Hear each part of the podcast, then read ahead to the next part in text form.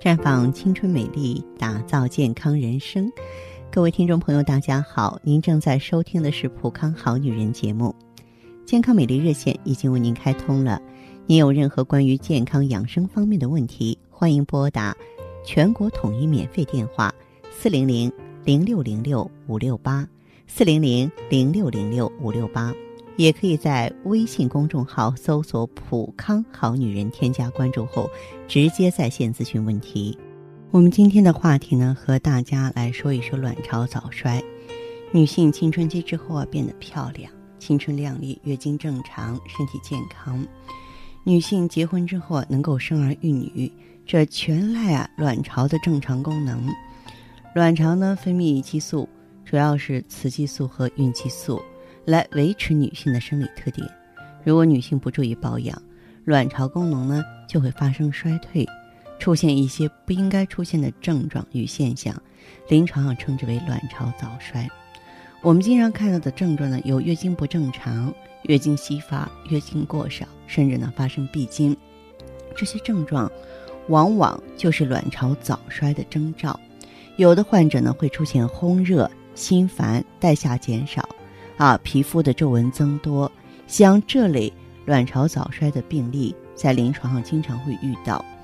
为什么会发生这个情况呢？我就说几个咱们普康的病例。那在这里呢，大家呢也别紧张，我用化名哈啊，咱不能说直接呃说人家的全名，否则呢对人家不尊重，也暴露别人的隐私。我记得呢，在我们的会员当中呢，有一位二十岁的小芳姑娘，她是一个大二的学生，原来呢思维敏捷、活泼好动，为了漂亮呢，盲目跟随同学呢一起减肥。每天的主食呢大约五十克，那其他呢是吃水果、黄瓜。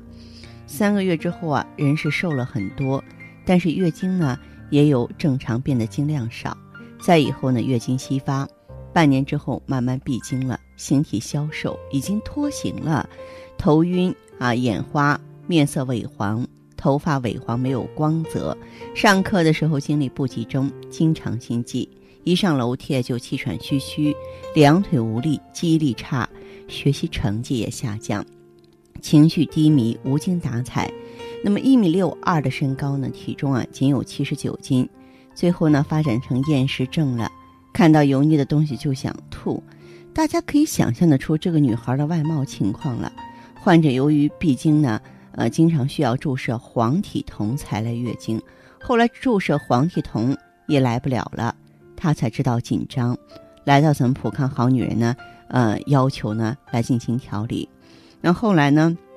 我们通过检查发现她的雌激素水平太低了，促卵泡生成素呢明显升高，她的子宫和卵巢都很小，可不就是卵巢早衰了吗？我们呢就给她用植物甾醇啊、聚尔乐进行调理，真的很不容易。这中间呢，大约前前后后经历了半年多啊，终于呢能够找回一些元气了。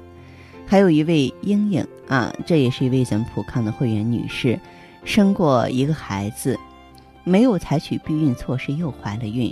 呃，孕期呢近两个月的时候做了人工流产术，术后三个月没来月经，当时没有症状，没有任何不舒服的地方，婴儿也不介意，也没有去医院进行治疗，心想说去年我做过一次人流，一个月就来月经了。以后呢，月经基本正常啊。这次人流之后，之所以不来月经，可能是身体虚弱了。我就多吃点补药，我吃的好一点，让营养跟上去，身体健康了，不就会来月经吗？谁知道又过去三个月，人都发胖了，月经呢毫无动静，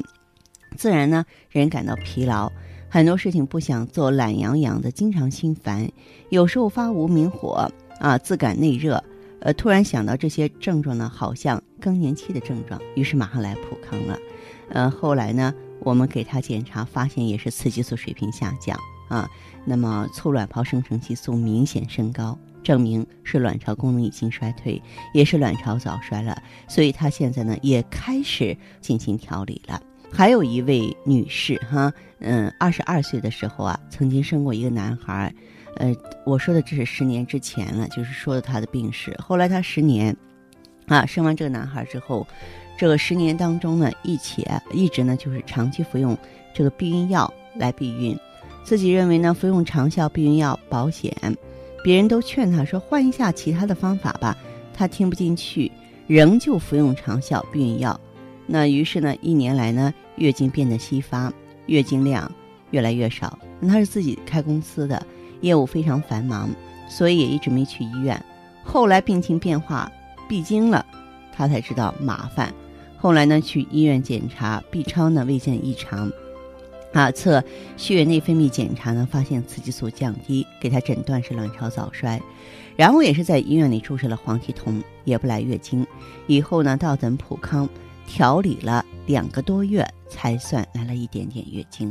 后来呢，又经过进一步的调理，也是大约两个周期多的时候啊，月经呢转为正常了。但是这个过程啊，确实是不容易啊。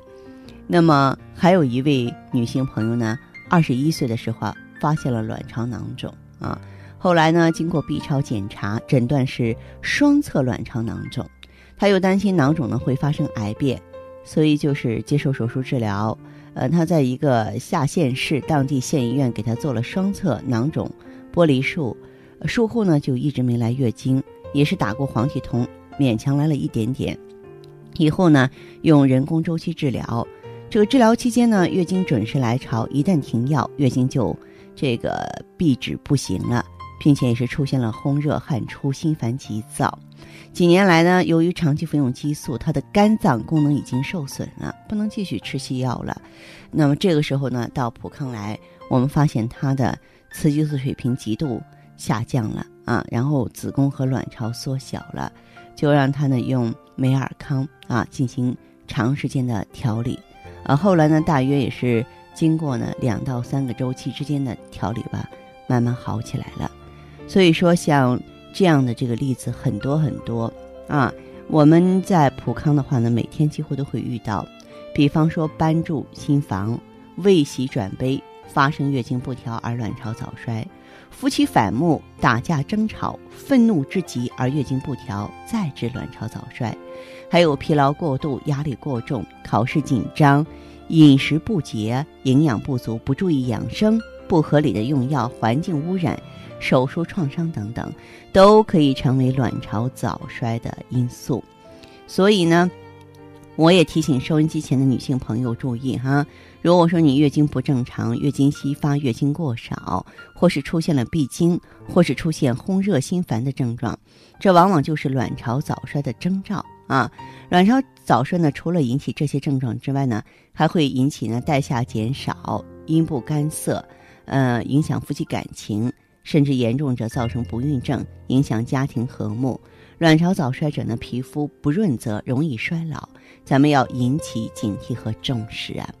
那么，卵巢早衰呢，不是说不治之症啊。如果说您出现这个症状呢，可以主动来普康，我们可以选择植物甾醇啊啊，让它呢这个修复卵巢机能，恢复卵巢呢排卵和调节激素的能力。呃，然后呢，就是用美尔康呢来修复子宫内膜，用血尔乐呢来补足气血，这是非常重要的。